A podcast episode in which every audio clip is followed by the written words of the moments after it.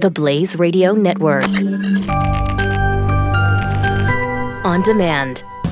Welcome to a discussion of radical fundamental principles of freedom, rational self interest, laissez faire capitalism, and individual rights. The Yaron Brook Show starts now. Well, happy 4th of July, everybody. It's July 2nd, I know, but, uh, you know, I'm not going to be here on uh, 4th of July. So I thought today we'd do a show just talking about the meaning of the 4th of July. Really, the meaning of the founding of America, and deeper than that, the meaning of America itself. What, what, what are we celebrating on the 4th of July? We're celebrating independence, but is that worthy of celebration? Is that an important thing? Uh, you know, should you always be patriotic no matter what your country is? My argument is no. I mean, I left my country of birth. I left my country of birth to come to a better country.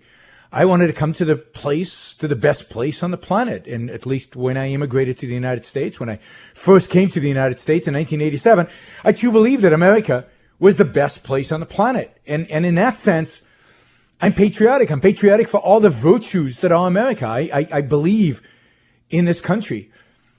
But I really, when I really think about what is it I love about this country, what I really love about this country are the founding principles, are the things that made this country great, uh, is the vision of the founding fathers. It's what happened on the 4th of July, 1776. What's in the document, the Declaration of Independence and in the Constitution that came a few years later. That is what I love about this country. Indeed, that, I think, is what has led to all the good that this country has done. All the good that exists in America is a product of what the founding fathers created, what the founding fathers, you know, basically fought for, announced the independence of on that 4th of July in 1776. So let's think about what what it is. What makes America special? What what is American exceptionalism? Why is that document in 1776 a document to be revered even today? What is it about that document that makes the United States of America a special country?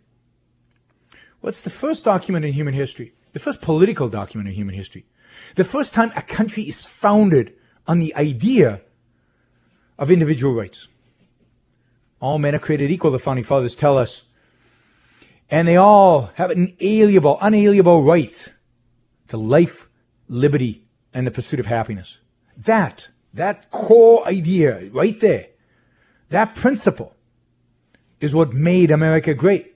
It's why I celebrate the 4th of July. It's why I'm so saddened by the fact that America today has no concept not the Supreme Court, not our legislator, not our president, and not the voters. No concept of what those unalienable rights are. So on the one hand, I celebrate the 4th of July. On the other hand, I mourn, I mourn that the principles of the founding fathers are so badly little understood today in America in 2017. What does it mean to have an unalienable right to life, liberty, and the pursuit of happiness? It means for the first time in history it means that your life belongs to you. You get to decide how to live it. You get to use your mind, your reason to choose the values and then pursue the values you believe are necessary to live, are necessary for your happiness. Before America, before the Declaration of Independence articulated this case, before America was fought for and won ultimately in the Revolutionary War. Who did your life belong to? Who did all of our lives belong to? Well, depends on what period of history. But what's common to all of them is that your life did not belong to you. Belong to the tribe, belong to the king, to the queen, to the council, to the pope, to, to, you know, to the emperor, to the tribal leader, to the witch doctor, to the whoever, fill in the blank fill in the blank. Somebody throughout human history always had a claim on your life. They're very, it's very rare in human history. This idea that your life belongs to you. that your life is yours to live as you see fit. That is a very, very rare in history. Uh, you know, take a hundred thousand years, take a, a, several hundred thousand years of human history, and there's maybe a few hundred years under Greece and a few hundred years around, you know, a few years before the Declaration of Independence and, and maybe through today where people actually believe that. But in all of human history, you were nothing but a pawn a pawn to be ruled over, a pawn to be used for some other purpose, for some greater purpose, for a purpose greater than yourself. You meant nothing as an individual. It was the group, it was the collective, it was the leader, it was God. There was everything. And that changed. That all changed with the founding of America. America is the first country in human history to recognize the legitimacy of individualism, the legitimacy of the individual, the, the, the, the, fact that the individual's life is his to live as he sees fit. We'll talk about the contradiction in the foundry and slavery in one of the future segments. So let's let's put that aside. I, I will recognize that as a major flaw in the founding of America, but we'll talk about it in a minute. So every other country in the world was established until the founding of America on the principle of some ethnic group and you as an individual is belonging to this group and and being ruled by somebody and where your moral responsibility, your political responsibility, your day-to-day responsibility was not to your own life, but to the group and to the ruler. It was pure collectivism. All of human history, from the time we were in a tribe. There was no individualism in a tribe. You did what the tribal leader told you. And if you didn't, the tribe took care of you. They excommunicated you or they killed you. But the individual's life did not gain value politically until the founding of America. Now, with the exception maybe of, of ancient Greece, where, where there was a period there of relative freedom and relative individualism. Now, how did this come about? How did this? How did we go from an era where the, the perception was that human life, individual human life, was not that valuable? Individual human life was just there to serve the greater good, the greater purpose, the greater collective, the greater something. But it was not an end in itself. Did not have value in and of itself. How did we get to that point? It's certainly not. It's certainly not in our religious tradition. I mean, we're always treated as a collective in our religious traditions. Your life is not ultimately yours to live as you see fit. You follow your duties. You follow commandments. You follow what you are told. All for some greater good. Greater good that you don't get to opt out of. Greater good that might be consistent with what's good for you, might not be consistent with what's good for you. And as a consequence of that, Human beings have lived in, in unfreedom forever. What are the few periods in which people were free? Free to say what they want, free to do what they want, free to go out and engage in life the way they wanted to engage with it. You know, yeah, there always been some limitations, but generally, what are the eras in which human beings were free? Well, a short period during maybe in Athens, and then America. And, and since America and the, the Western world and other countries who have adopted American values, American ideals, the idea of individualism. But that's a rarity. Throughout most of human history, we have been, we have been not quite slaves, but we have been unfree. We've been told what to do. We've been told what profession to have. Think of feudalism. We've been told where we can and cannot live. We've been told what wars to fight in and, and forced to fight in those wars, whether we liked them or not, whether we agreed with them or not. We were told who our rulers were. We didn't get to vote on that. We were told what to believe in. If you didn't believe in the belief of your neighbors, you were often kicked out or again killed. You were told what to think. You couldn't challenge conventional wisdom if it was the Catholic Church in the in the 13th century or or the Protestant Church in Northern Europe in the uh, 17th century. How dare you? Uh, uh, you know, uh, uh, blasphemy, blasphemy laws were everywhere, everywhere. So you couldn't think what you wanted to think. You couldn't say what you wanted to say. You couldn't live where you wanted to live. There was no concept of private property. The Lord, the king, the, the overseer owned you. There was no sense of freedom. There was no idea of freedom until really the 18th century, until, until it was, until the Enlightenment, this period in 18th century from which American founding arose. And indeed, the American founding is the culminating achievement of the Enlightenment. It is the culminating achievement of the whole school of thought for 150 years before, before the founding of America. It's not accidental. It's not arbitrary. It's not just a few geniuses. The founding fathers indeed were geniuses, but it wasn't just the accidental accumulation of few geniuses who came up with all of this. Because the founders, these are not original ideas to them. They're geniuses in that they understood them and they were original in the implementation. But the ideas around the founding, the ideas around individualism, the idea of individual sovereignty are not unique to the founders. They got them from previous thinkers. So this era is unique. How is it unique? Why is it unique? How did it come about? Because it's, again, the founding is not accidental. The founding is a culmination.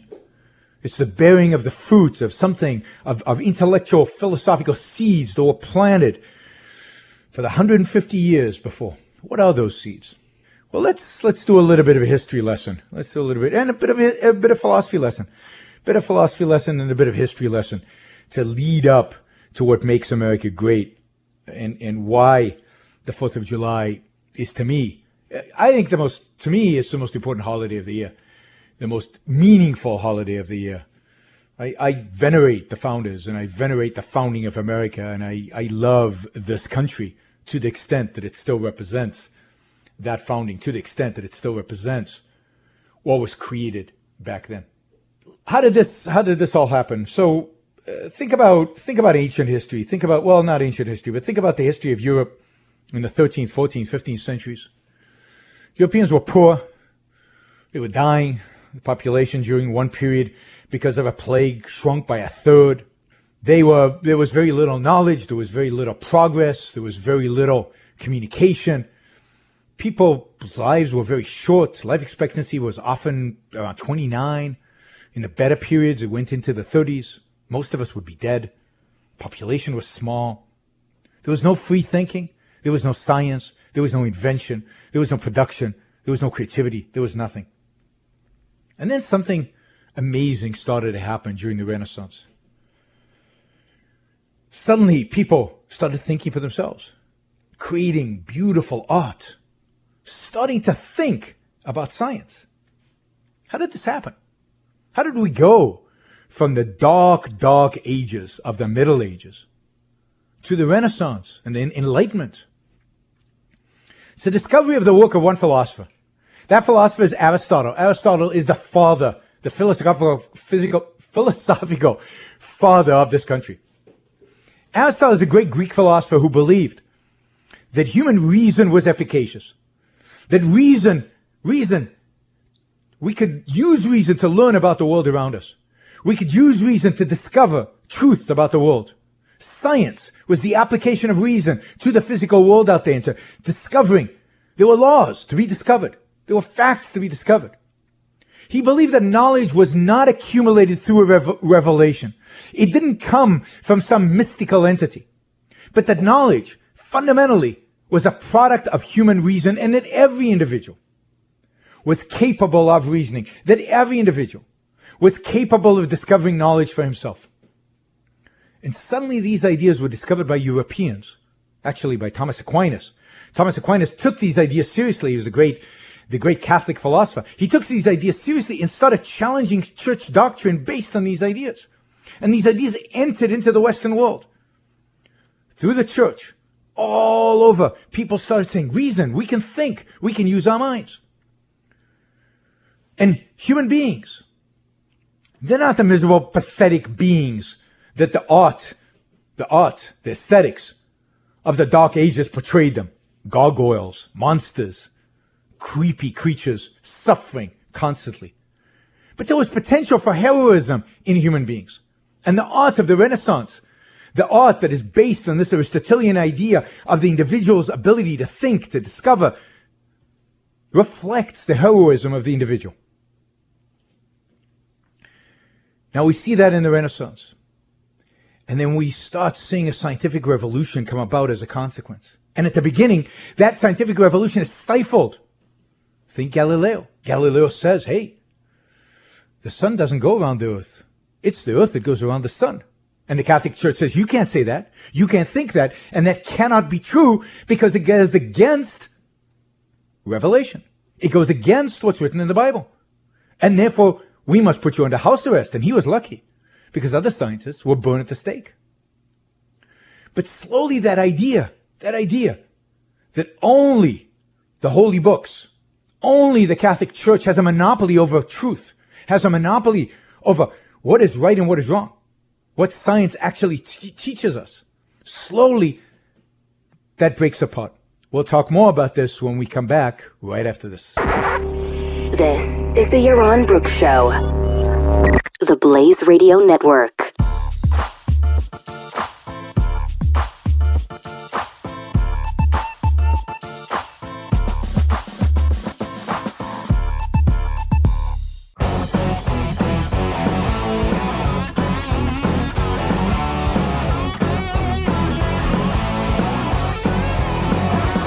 You're listening to the Yaron Brook Show. All right, so we're doing a lot of history today. I hope you're finding this interesting, but I'm trying to lead you up to the founding of America. And I know there's a lot of people out there who sell a very simplistic story about the founding of America. And I think they're wrong. I think the founding of America is a very deep event, a very important event, and a very philosophical event. And you have to understand the sequence of events and how we came to the idea. How do we come to the idea that individual life was so valuable that we built a political system called the American political system to protect the individual's life, to protect his right to life, liberty, and the pursuit of happiness, to leave him alone, to live his, his life as he saw fit. That's such a revolution in human thinking. That's such a political revolution in terms of how we organize the sta- states that I think it's so crucial for us to understand where it comes from so that we can resurrect it, so we can bring it back. I think we're losing America. I think we're losing the, the, the, the, uh, the idea that was America. We're losing the principles that were America. We're slipping and becoming more European. We're slipping and becoming more collectivist. We've, we're losing that sense of individualism, that sense of individual rights, that sense of we leave people alone so they can live their lives as they see fit. All of that is slipping through our fingers. And our politicians have no clue. I don't think the Supreme Court understands the Constitution or the Declaration of Independence. And you can't understand the Constitution unless you understand the Declaration. Because I don't think that any of those people and, and, and all of Americans who vote, I don't think they understand how unique this country is, how exceptional we really are. I mean, people talk about American exceptionalism. They don't have a clue. We're really exceptional, but not in the way we are today, in our founding. And it's not about race. It's not about ethnicity. It's not about being American. It's about ideas. So what we need to do in order to save America is understand the ideas at the core, at the heart of America. And to do that, we have to do some history, some philosophy. Our founding fathers were real intellectuals. They were well-read men. They were men who understood history and understood philosophy. They understood the roots of the system they were trying to create. And they didn't take any of this for granted. They studied, they read, and they discovered the ideas that allowed them to create this fantastic, this amazing, this almost miraculous country that we have uh, that we have today. So what I'm trying to do today is walk you through some of the things that the founders discovered. Some of the ideas that the foundation of what they put into the Declaration into the Constitution, the foundation of their vision for what America should be and needed to become. Their discovery of the idea of individualism, their discovery of the idea of the individual as the primary in political theory, in politics, in, in, in you know, that the state was there to protect the individual.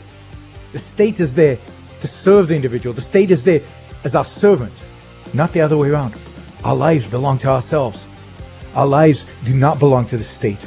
We are not, we are not the slaves or the serfs of anybody. We are independent, free people. All right, after this break, we'll do a little bit more history. We'll catch you up on the basic foundations of this country and uh, you're listening to Yaron Brook Show, and we are going to be back after this break.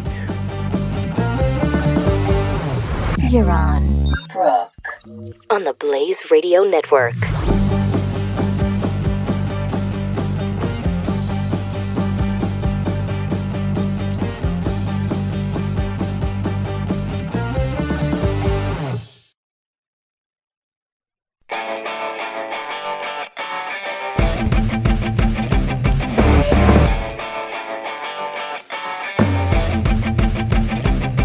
Listening to The Yaron Brook Show on the Blaze Radio Network.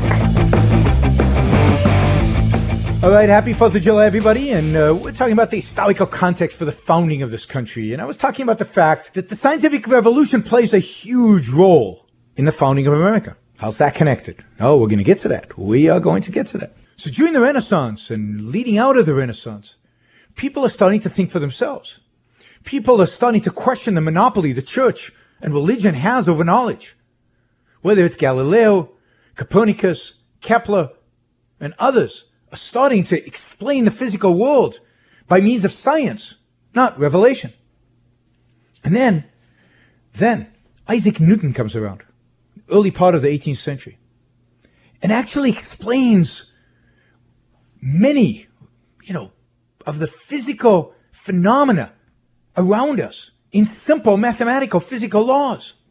He actually explains how objects move. He explains how planets move around the sun. And all of this can be proved and can be shown to be to work. And it takes him a long time to convince people that these that this new field of physics, this new field of science is legit. He has to because people are not used to human beings discovering truths about the world. All truth is supposed to be revealed. But no, Newton tells us, teaches us really. Human reason is what leads to truth. Human reason is how we discover what's around us, how the physical world works and what it doesn't work. And people take this to heart. People say, wait a minute, if we can explain the physical world through reason, why can't we explain other things through reason? And hey, why can't I make my own decisions about my own life through reason? Philosophers start asking these questions. John Locke and others in the Enlightenment, French Enlightenment, American Enlightenment, they challenge the conventional wisdom that we need experts to tell us how to live. That we need revelations, people who have special knowledge of the truth to tell us how to live. They say, wait a minute. Aristotle teaches us, and we agree, that every individual has reason. Aristotle defined human beings as the rational animal. And if every one of us has reason, has the capacity to think, discover the truth about oneself and about one's own values, about one's own needs, about one's own passions, then why do we need other people to tell us what to do? Why do we need other people to tell us what professions to have, how much to pay for the goods that we buy, where we can and cannot live, what we can and cannot think, who we can and cannot listen to and read. Why can't we make those decisions? We have the capacity to know the world. We're not dependent on revelation. We're not dependent on, mis- on, on, on some other dimension for truth. We can discover the truth. And this is when, this is the age of enlightenment. This is the 18th century. This is the age that produces the founding fathers. These are the people the founding fathers are reading.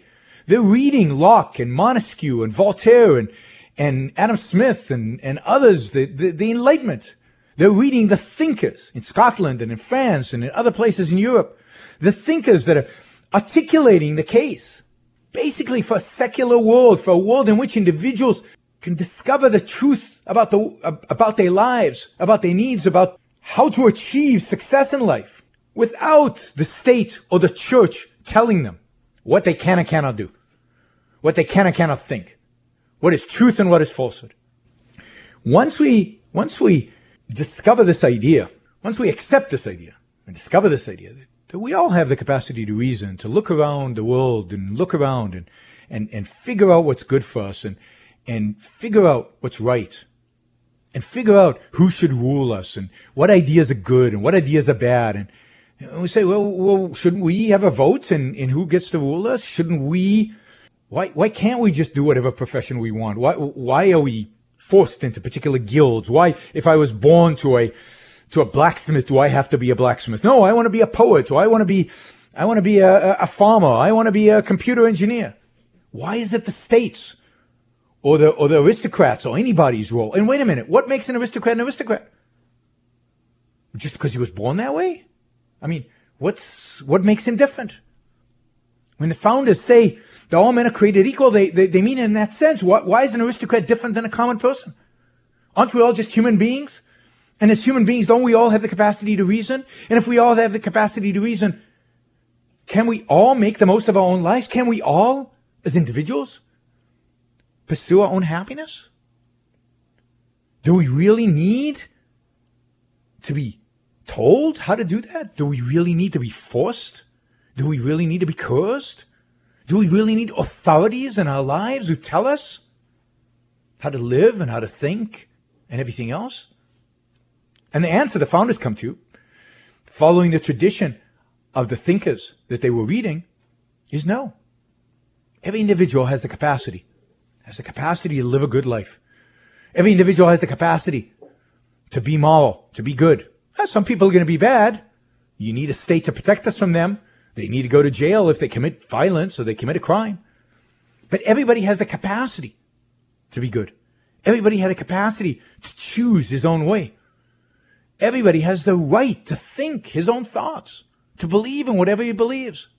The whole idea of religious freedom, which the founders talk a lot about, particularly Thomas Jefferson. You have a right to believe whatever you want to believe.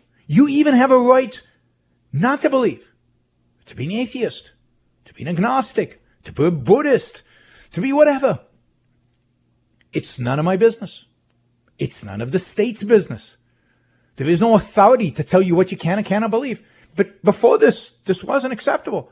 Atheists were burned at the stake. Before the Enlightenment, there was no such thing as free thinking. You thought only what you were allowed to think. Books were banned. Books were burnt all over Europe, well into the 18th century. But it's thinkers like Locke and, and the whole Enlightenment, because they identify the efficacy of human reason, and they identify the individual as an end in itself. They say, wait a minute, you, you cannot tell an individual what to read and what not to read, what to think, what not to think, what to do, what not to do. As long as he's not using violence against others, then he is free. And more importantly, what Locke and the founders understood is that for a thinking, productive, rational human being, he needs a certain type of environment in order to thrive. They understood that human beings don't thrive under every environment. They, they, they studied history. They saw us dying of starvation. They saw the kind of political systems and kind of environments in which people stagnated or worse, died. And they said, look, if you, if an individual is going to be productive, if an individual is going to be rational, which they viewed as virtues to be rational and to be productive, then we need to create a specific type of political environment to make it possible for them to do that. And that's the political environment of freedom. We want a political environment that rewards the best. That rewards the best. And what kind of environment is that? It's an environment that leaves people alone. Because what is the enemy of reason? What is the enemy of production? What is the enemy of human success? What is it that stops you from thinking? And look, every one of our values requires thinking. From, from food, we have to figure out how to do agriculture. We have to figure out how to hunt. You, you don't have a gene for hunting. You have to figure out how to build a weapon. You have to figure out how to build a gun. Figure out how to use it. That all requires reason. That all requires thought. There is no, there is no shortcut. There is no instinct. There is no human beings to survive, to be successful, to thrive, to be productive, have to use their minds. What's the enemy of the mind? This is the great discovery of the Enlightenment. What's the enemy of the mind? The, the positive discovery is the efficacy of the mind. The, uh, the second part of the discovery is the enemy. What's the enemy? The enemy is force. The enemy is coercion. The enemy is authority. You put a gun to somebody's head, he can't think. He can't be produ- productive because he's now going to do what you tell him because otherwise he's dead. You tell somebody from now on, two plus two equals four, five. Otherwise, I'm going to shoot you. Can't build a bridge. Can't program a computer. Can't do anything in life. Your mind is shut down. Force, coercion, authority shuts you down. So what John Locke and the thinkers of the Enlightenment and ultimately the founding fathers discovered was reason is efficacious. Reason is what we want to encourage. To do that, to make it possible for people to live by reason, what we need to do is extract from human life force. What we need to do is extract from human life coercion. Extract from human life authority. Authority with a gun. How do we do that? The concept of individual rights, and a political system that protects the individual right. The individual rights to live without being coerced. The individual's right to live without force. The individual's right to live without authority. To judge based on his own mind. To act based on his own judgment.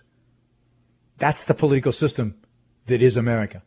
America is the first political system to recognize the evil of force, to recognize the evil of coercion, to recognize that in order for people to thrive and be successful in their lives, they needed to be free from force, needed to be free from coercion, needed to be left alone to live their lives as they see fit so that they could exercise their rational mind, their reason to live the best life that they could live. All right, history lesson today.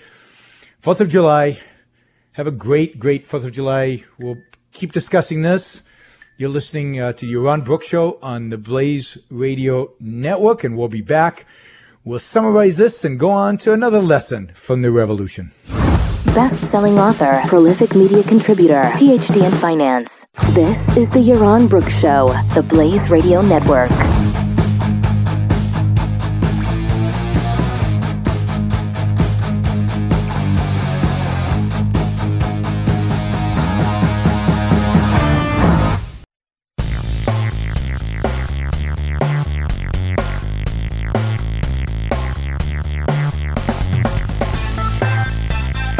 Yaron Brook Show. So happy 4th of July, everybody. We're talking today about the intellectual context in which this country was founded and, and why it is such a great, great achievement. I mean, really, for the first time in human history, people came together and said, people have a right, individuals have a right to live their lives free from force because they have a right to exercise their mind, to, to use their reason to make their lives the best lives that they can be. They have a right not to be coerced. This was a revelation. This, this was new. This was exciting. We're going to build a country. We're going to create a country called an America where we're going to create the optimal conditions to maximize opportunities for people to achieve happiness. And we're going to do that by eliminating coercion from society, by eliminating force from society, for initiation of force from society. And we're going to create a government, a government whose only job, his only job, is to protect us from somebody initiating force against us. It's to protect us from crooks and criminals and fraudsters and, and, and, invaders and terrorists and all the people who would use force against us to force us to do things we did not want to do. Give us the space, give us the freedom to do what's good for us, to think about what are the values and virtues necessary to live a good life and then to go and get them, whether our neighbors likes it or not, whether the state likes it or not, to live. So the state is there, the government is there to protect us, protect us from force, and to arbitrate disputes so that we don't have to resort to force against one another when we disagree. You need some kind of system of objective law and an objective legal system that can arbitrate those disputes. But other than that, government should leave us alone. Government should leave us alone. That is the genius of the founding. That by doing so, it created a space, a political space in which people could think new thoughts, innovate, produce, create, build. And as a consequence, you got this flowering in America. What you got in America as a consequence of the Declaration of Independence and a consequence of this idea of individual freedom is inventors and scientists and businessmen you know, really, th- th- those professions, uh, particularly the businessman profession, was created in America and in those countries outside of America that adopted these ideas. You got the Industrial Revolution. You got this exciting period in human history where we went from everybody being poor to suddenly everybody being rich in comparison to what they were before. Not equally rich, some people are richer than others, but relatively speaking, relatively speaking, we're all doing great.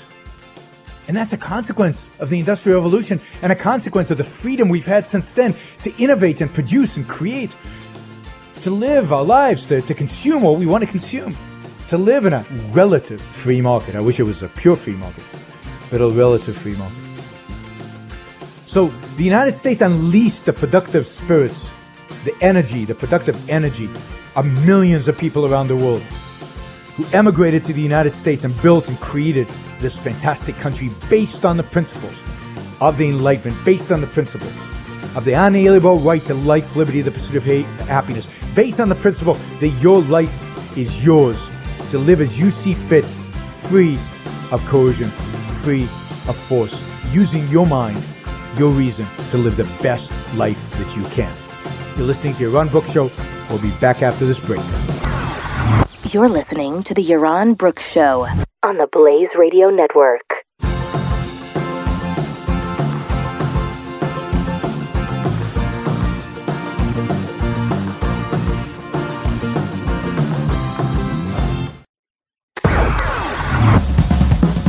Welcome to a discussion of radical fundamental principles of freedom, rational self interest, laissez faire capitalism, and individual rights. The Yaron Brook Show starts now. Happy 4th of July, everybody. We're back. This is the Yaron Brook Show, where we take a deeper look at the events of the day and, and we take a more philosophical look at the events of the day. We look at issues and history and ethics and, and epistemology. We talked about reason in the, in the, in the previous hour. Talked about the role of reason in the creation of America. yeah. There would be no America today if the idea of reason as the source of human knowledge had not come back to the West. An idea that's ancient from ancient Rome, eh, sorry, ancient Greece, from Aristotle. The efficacy of reason, rediscovered by Thomas Aquinas, brought into the Catholic Church during the 14th and 15th centuries, resulted in a Renaissance. Renaissance then spread throughout Europe. Ultimately, we got a Reformation. But even the Reformation was still dedicated to a particular dogma, religious dogma. That started breaking apart and shattering completely in the 17th and 18th centuries. As thinkers became more independent, discovered more truth, and as science gave them the ability to say, see, see, this is how the world works, and we can discover it through human reason. We can discover it all. And of course, the founders, founders understood all this. And, you know, if you look at Thomas Jefferson and you look at Washington, I mean, Renaissance men in the sense of they, they, they studied science, they studied history, they studied politics, they studied philosophy. These were great thinkers who understood the full context, the full context of what they were creating. They understood, I think, their own achievement. They were creating the first free country in human history. The first country that recognized the sanctity of the individual. The first country that recognized individual rights. That the individual was free to act in pursuit of his own rational values. That the state was there to protect his ability to do that. That's all. A protection agency. That's what government is. Protect us. Now it does so by passing laws, passing laws that define property rights, that define boundaries, but it cannot, should not, must not violate rights. In other words, it must not, should not, cannot initiate force on us as citizens. And that's where we've gone wrong. Our government has grown. So our government is no more, no longer, you know, for over 100 years, is no longer there to protect us, to defend us. Our government is there to help us, to, uh, to uh, take our wealth and redistribute it, to help us be good people. It's there to tell us what we can and cannot do what professions we can and cannot get into, how much we have to pay in order to get a license to shampoo hair in California. Oh, who's a licensed this and who's a licensed that? Who's permitted to do this and who's permitted to do that? We have a government today that's not protecting our rights, but is violating them on a massive scale. Indeed, you could argue easily that the government today is violating our rights much more than King George ever did. And we have not started a revolution. How sad is that? How sad is that? And to the extent I think that today we are still somewhat free, because we're not very free. To the extent that today that the economy is still doing well and we're still getting richer all the time and there's still innovation and still creativity, I think it's to the extent that we're still living off of the values created by the founding fathers, the values that got this country going, the values of the Enlightenment. But those are disappearing fast. More and more people across the entire political spectrum denounce reason, denounce thinking. We should be intuitive. Donald Trump tells us there are no principles. He's not an ideologue. He doesn't believe in ideals. Whatever works in a short run, of course. Don't think about it too hard. Just go by the gut. Go by instinct. That's a rejection of reason and thinking and rationality. Certainly a rejection of individualism because he's not about what works in order to free up the individual. He talks about what works in order to make America great again, whatever that means. There's only one way to make America great again. It's to resurrect the founding documents, to resurrect the Declaration of Constitution of the United States, to understand them thoroughly and to implement them. And that means, that means freedom. That means shrinking government by like 80%. It means phasing out Medicare, and phasing out Social Security, and phasing out all the regulations, and freeing up the American people.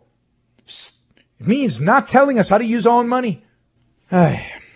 no, we've we've come a long way, long way from Jefferson and Madison and, and Hamilton and, and all those great thinkers and all those. I mean, there's nobody, there's no voice today in America. There's nobody today in the political arena.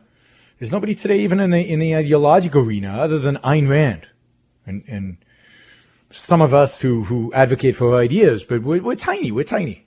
There's no significant figure out there who actually understands what this country stands for, what this country means, what freedom means, what individual rights mean. I mean, Donald Trump never mentions individual rights. He doesn't know what the concept is. Uh, uh, in my view, I don't think any of, of the presidential candidates understand what it means. You know, it doesn't come from God. Individual rights are necessity. If you believe, it, they're a moral principle, if you will, a moral principle. They come from reality. They come from the fact that human beings, in order to thrive, in order to be successful, must be free of coercion. That force is the enemy of reason, force is the enemy of the mind, force is the enemy of of production, of productivity, of productiveness. And therefore, we need a concept that captures the need for human beings to be free of coercion, the need for human beings to use reason in order to thrive and survive. And that concept is individual rights. I have a right to live my life based on reason without asking for your permission. And that's, that's a moral concept. It's not a concept that is revealed from any source. It's not a concept in some holy book. Individual rights. There is no such thing as natural law in the sense that it's somewhere out there in nature. Yeah, it is natural in a sense that as a human being, reality teaches us that we need to be free in order to thrive. That we need to be able to use our minds in order to survive. That's the sense in which it's natural. It's a natural right. But rights come from our nature, come from the fact that we're a reason-based being come from the fact, as Aristotle argued, that we are rational, rational animals. So, yeah, America is a great country because it recognizes that. Yes, the founders were great men because they understood this principle. And we have no men like that today because nobody seems to understand this. You know, so so even a, even a, a Ted Cruz, Cruz or other you know real conservatives who sometimes talk about individual rights, they don't have the real concepts. They don't have a real understanding. They don't understand where it comes from. They don't understand the nature, the true nature of man. Again, as a rational being. So it's very disheartening. It's very disheartening. You know, here's this masterpiece that was created by the founders, that was created by the Enlightenment and it's being destroyed and nobody cares. Nobody cares. Now, I wanted to talk about, you know, one of the great contradictions of the founding, one of the real, a real tragedy, a real sad story, and that is, that is slavery. And the fact that in spite of declaring that all men are created equal. Uh, note here for a second, I'll just, I'll, I'll return to slavery in a, in a second. They didn't mean that all men are going to be equal in outcome, or all men have equal opportunities, or any of the sloppy leftist conservative or conservative understandings of the world what equality is today. There is no such thing as equality of opportunity. I mean, I worked damn hard so that my kids have more opportunities than other kids. I wanted to give them the most opportunities they could. And and I know a lot of parents, and, and you know what? My kids have more opportunities than a kid growing up in, in South Central Los Angeles because they went to better schools. And and you're never going to take that away. There are always going to be richer kids and poorer kids and and kids who go to better schools and worse schools. And hopefully none of no kid ever goes to schools as bad as they are in South Central LA. Hopefully we can improve on that. But there'll always be differences. The idea of equality of outcome or opportunity is, is a, is a nutty science fiction bogus concept. And the only way to try to achieve it is by taking from some to give to others. It's by knocking people of ability down. We'll talk about inequality. I mean, as many of you know, I have a book called Equal is Unfair. Equal is Unfair. You can buy it on Amazon. Go do it now. Any format known to man, audio, uh, you know, a, a Kindle, hardcover, soft cover, anything you can get, you can get the book in. So, so go buy it. Uh, equal is unfair. So we'll talk a lot about inequality, but I want to talk about the sense in which the founders mean all men are created equal. And, and what they mean by it is that we all have the same political freedoms. That we all should be treated by the law in the same way. And, and, and, and deeper than that, that we all have the same rights. We all have the same liberties. All of us, all human beings have a right to life, liberty, and the pursuit of happiness. No matter where they live, no matter where they were born, no matter what class they were born in, no matter how much money they have, no matter what their surname is, no matter what the color of their skin is, no matter what sex, sexual orientation they have. As human beings, as reasoning, thinking beings, we have a right to be free from coercion. We have a right to pursue the values that we deem necessary to live a productive, happy life. And nobody has a right to stop us. Not the state, not the government, not our neighbors, not democracy, nobody. That's why the rights are unalienable. Unalienable. So equality for the founders meant political equality. It meant equality of rights, equality of liberties. It meant that the state could not discriminate because we're all free. And all the state's job is, is to protect us and should protect all of us equally, the same. And yet, there's a whole group of people, whole class of people, who had no rights, who were slaves. Slavery is the exact opposite of rights, right? Your life, in a sense, belongs to somebody else. You're owned as a human being. And we can discuss you know why they had this conception and you know but but at the end of the day they compromised. At the end of the day they gave in to slave owners to maybe the economic interest maybe the perception that some people had that blacks weren't human beings. But it was wrong. It was a violation of the own the principle that they articulated. And for that for that contradiction for that violation for that evil of allowing slavery to continue we had a civil war. 600,000 Americans died in that war. 600,000. We were a small country back then. 600,000 was even more than it would be today. Imagine 600,000 dying today in a war. And this is when we were a fraction of the size we are today. And that's because of this compromise. Because they did not take this idea of equality, of rights, of liberty, consistently, did not cover everybody. But I'll say this in their defense. It is by articulating the case for rights, for individual rights, not group rights, not collective rights. There are no such things. Individual rights. It is because they articulated that case.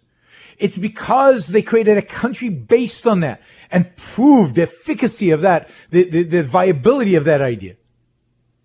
That ultimately slavery was eradicated. Without the founding fathers, without the 4th of July, without the creation of this country, I don't think slavery would have ever been eradicated from the face of earth. Not, not completely eradicated.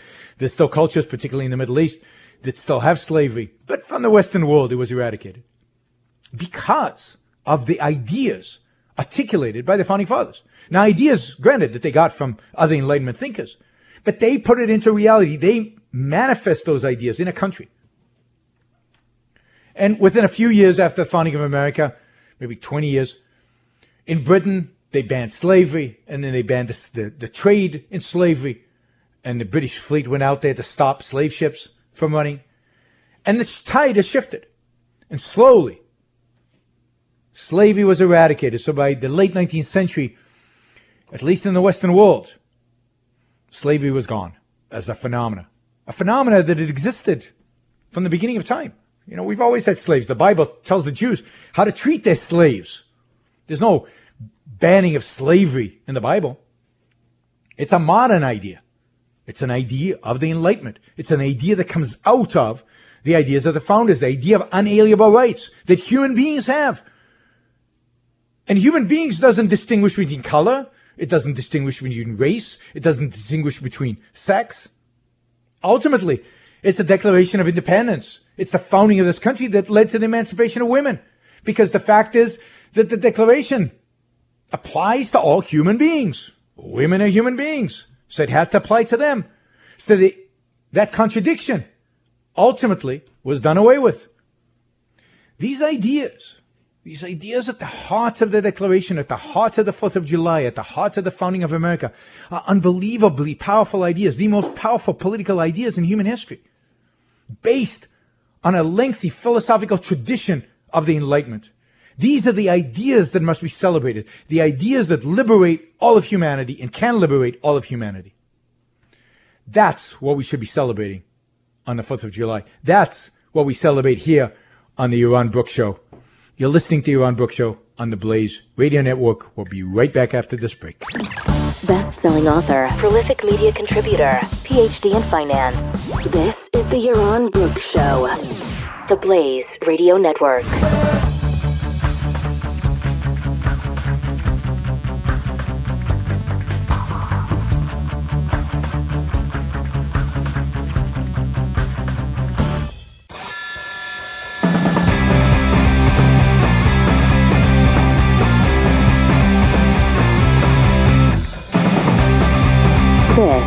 The Yaron Brook Show. Happy 4th of July, everybody. We're talking here about the importance, the intellectual, philosophical, historical significance of the 4th of July, of the founding of this great, greatest in all of human history country, because it was founded on the principles of liberty and the principle of individual rights. Individual rights, not, not the kind of rights that the left particularly, but, but everybody seems to talk about today. Group rights, ethnic rights, minority rights. Ayn Rand said, just a fact that it's absolutely true. What is the smallest minority in the world? The individual.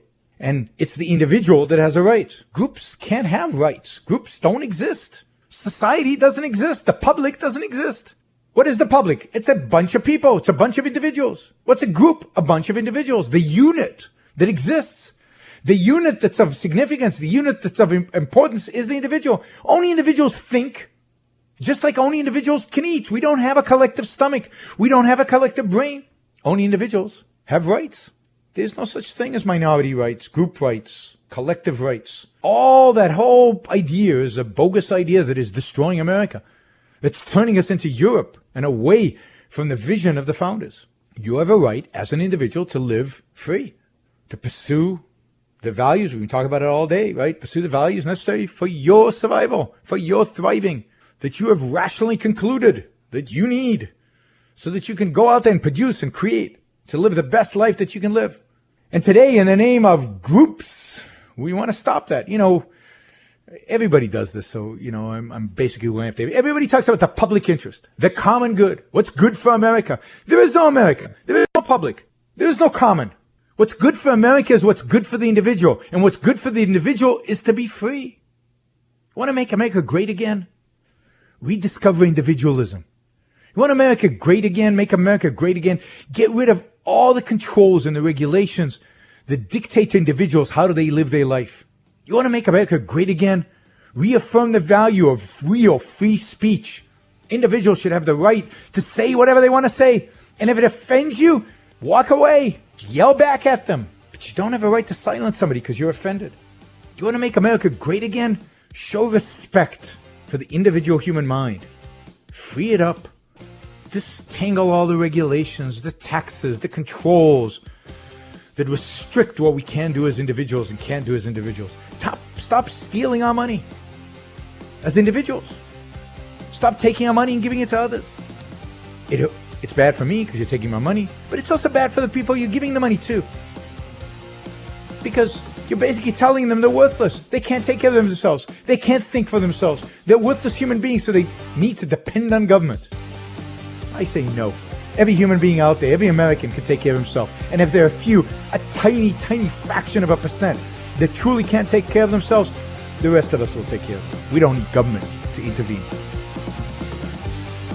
So I'm all for making America great again. I, I just don't think this crop of politicians and our president has a clue on how to do it. Really. They don't have a clue. Because you need a deep understanding of what America is. You need to have a deep understanding of what individualism requires.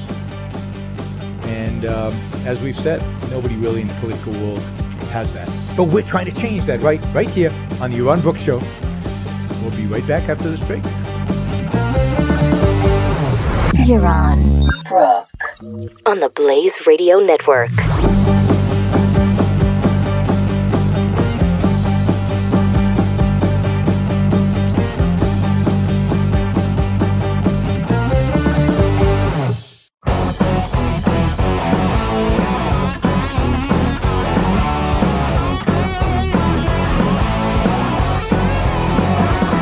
Yaron Brook. All right, we're talking about the America that was and the America that is. And yeah, I mean, eh, 100 years ago, 150 years ago, 200 years ago, certainly, there were no entitlements. There was no welfare. There was no redistribution of wealth. People expected to, to, to manage well, to, to be successful in life because they were left alone, because they were free. There was some respect for the competence of individual, for the abilities of individuals to make something of their own life. There wasn't this conception of, oh, you can't survive. I need to help you. I need to take care of you. I mean, that's true hundreds of years ago when we thought all human beings were ignorant and pathetic and, and impotent. What the Enlightenment taught us and what the American Revolution institutionalized was the exact opposite idea. The idea that human beings were competent, able, had the ability to take care of themselves. And what the 19th century, the, the, the, hundred years after the establishment of America proved to us was that it worked. America went from the one of the, a poor country, a third rate colony. The British didn't even fight us properly because they didn't care that much. And 140 years later, we become the mightiest economy in the world. Uh, the dawn of at the, the eve of uh, the dawn of World War One, right? Mightiest military, mightiest economy in the world. Put aside military. How did that happen? How did we get from poor third rate colony to the strongest economy in the world? How do we do that? We did that because of freedom. We did that because of entrepreneurs and businessmen, so-called robber barons who created or built this country because they were free to do it. Could you imagine Thomas Edison today? You know how many environmental regulations he would need? You know, he'd probably be shut down because he didn't wear goggles in his experiments. I mean, can you even imagine Rockefeller doing what he did back then? The environmentalists would shut him down. And he created an oil industry. He lowered the cost of energy to nothing in this country.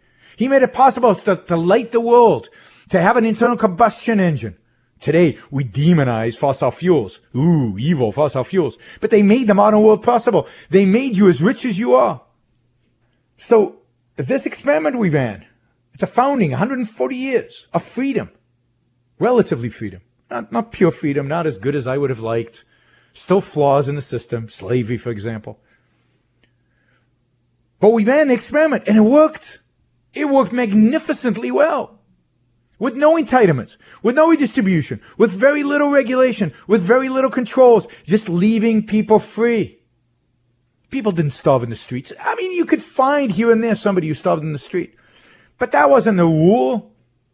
Immigrants came here, millions of them, from the poorest countries in Europe, Italy, Ireland, Jews from Ukraine and Poland, people who are ignorant, people who are farmers, people who didn't know anything.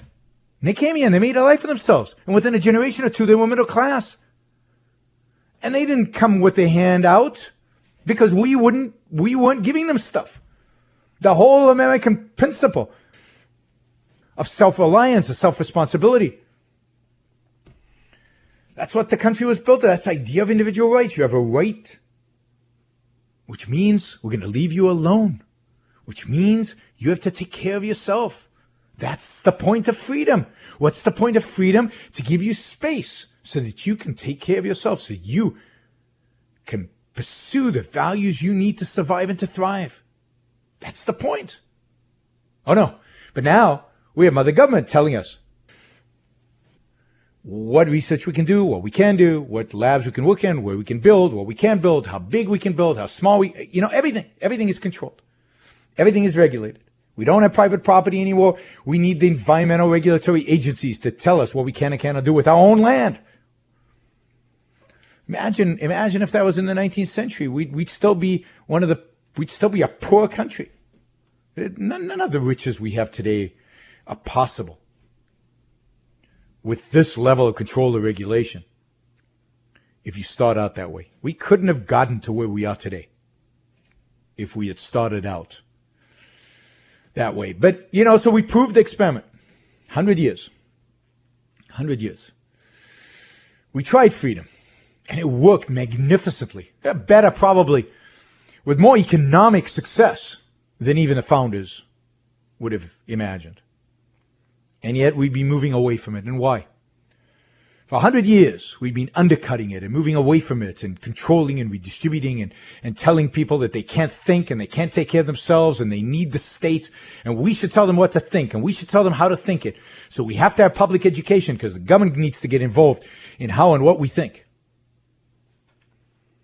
But how we work, how much we get paid with minimum wage laws and, and, and, and labor regulations up the kazoo. The government wants to tell me who I can fire, when I can fire, who I can hire, when I can hire them.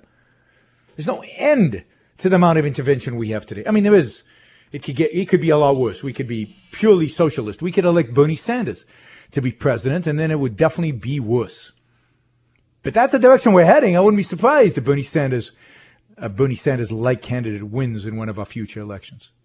How did we get here? We got here by abandoning the idea of individual rights. We got here by abandoning the idea of the primacy of the individual. We got here by abandoning the principle in which this country was founded, the idea of individualism. Starting in the late 19th century and early 20th century, we started importing the collectivist ideas of European philosophers from Kant to Hegel to Schopenhauer to Karl Marx and those ideas were first embraced by, by universities. Why were they embraced by universities? Think about it. When Yale and Harvard and Princeton wanted to become the top universities in the world, where did they go to hire their professors? Well, they went to Europe. They brought them here with all their rotten ideas, with their, their evil philosophies. And they've been teaching our kids since then. Since then, since the late 19th century, the left has dominated the universities. And the left is becoming crazier and crazier and crazier at these universities, right? So it's becoming worse and worse and worse.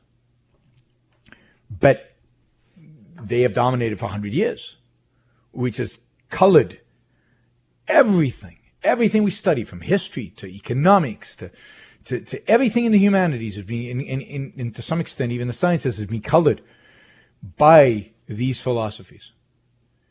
And these, all these philosophers all these philosophies want to return us to an era before the Enlightenment, before the discovery of reason and individualism.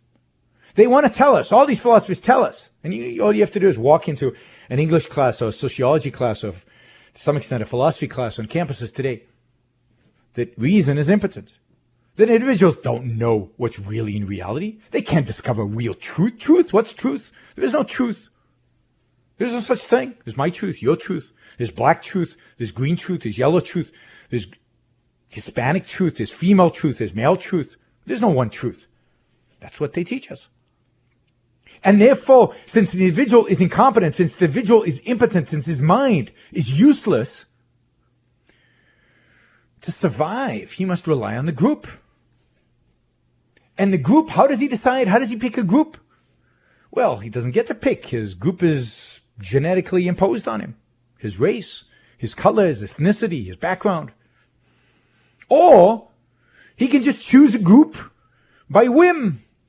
You don't want to be male, you want to be female, you don't want to be white, you can become black, you can, you know, you can, I guess, whim. Some people even go that far. And then it's all about groups. They're no individuals. There's how do white males treat black females and how black females treat LGBT whatever, right? Trans, you know, and it, then it's just, and then it becomes, oh, this group is oppressing that group and this group, it's called intersectionality. We'll talk on a future show about intersectionality, but it's all collectivism, one form or another. It's all turning the American Revolution on its head. The rejection of individualism for collectivism, the rejection of individual rights for the right of the group over the individual. Collectivism is the political enemy in America today. It's been the political enemy for 100 years, and we, the individualists, are losing. The founders would be horrified by the state of the world today. They would be horrified that all the discoveries, all the great ideas of the Enlightenment, all the great ideas that they embraced, that they studied, that they understood, and that they incorporated into the founding of this country, all of that has been abandoned. And today, most people are just ignorant of it. They don't even know it existed. America means nothing to them. It's just another country with borders. All our kids know is that we once had slaves, we interned the Japanese, and I don't know what else, uh, you know, and, and we killed the Indians. That's what they know about American history. They don't understand at the core the fundamental concepts and this fundamental, magnificent, earth shattering, world changing achievement that was America. I mean, not to, not to say that slavery wasn't an ill and we treated the Indians really, really badly and, and, and the other stuff, right? Not everything about America is perfect. You don't have to think everything about America is perfect to love the founding and to love the ideas behind the founding. The fact that we did not implement those ideas well, it's not the founders' fault, and although it is their fault that they, that they compromised on slavery. We're listening to Yaron Brook Show. We'll be right back after this break. This is the Yaron Brook Show, the Blaze Radio Network.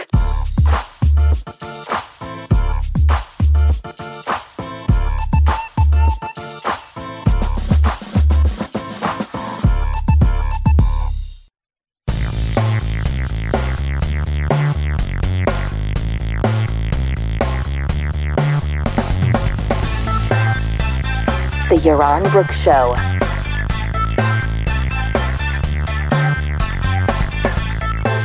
Wonderful 4th of July weekend. I hope you're having a great time and um, firing up those barbecues and getting ready for, for a fantastic celebration. My favorite holiday, my favorite holiday, my, my, my favorite day. Uh, I can't think of anything more glorious to celebrate than the founding of this country, the, the, the principles of, of freedom, of liberty, of individual rights uh, they, you know, they animate everything that I do. They animate my whole philosophy of life. And I am an immigrant. I, I, I came to this country because I love these ideas. I came to this country because I believe still that this country is the best manifestation of those ideas. It's slipping away. It's slipping away, and that makes me sad. And one of the reasons I do this radio show, one of the reasons I write books, one of the reasons I travel all over the world speaking is because I want to save this country. I want to save this country as an act of justice to the founders who gave us such a magnificent document and, and, and fought, fought, were willing to give up their life, their, their, their honor, their property. We're putting all of that at stake. And what do we do? We just take it all for granted. We just cruise. And we complain here and there about our politics. We go vote once every four years, not that it means anything, because what is the real fundamental difference between Democrats and Republicans? We pretend that we care. We go to rallies once in a while. Here were men who put their lives on the line for freedom, for liberty. Here were men who put their lives on the line for philosophical idea, for individual rights, for the right of the individual to own his own life, to, to live his own life as he saw fit in pursuit of his own values, to, to be, to, to, to create, they put their li- lives on the line to create a country that left us free to pursue our happiness. What a noble cause. What a noble cause. What do we do? We take it all for granted and we vote it all away and we elect politicians that, that are destroying everything that the founding fathers created. And we're slipping away into mediocrity. We're slipping away into becoming another France or Germany or Sweden.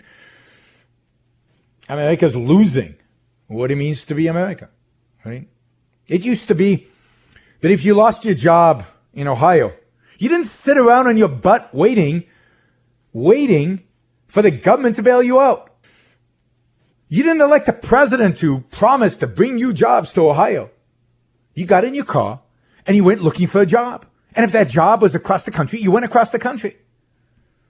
I mean, that's what this country is about. You took responsibility for yourself. You took advantage of the freedom we have in this country and you made something of your life. But today, so many Americans feel entitled. We want health care. We have pre-existing conditions. Take care of us. Instead of standing up on their own feet. Instead of living their lives for themselves. They, you know, become dependent, entitled on everybody else. Exact opposite. Exact opposite of, of, of the vision the founders had for this country, an exact opposite of the way Americans behaved in the 19th century.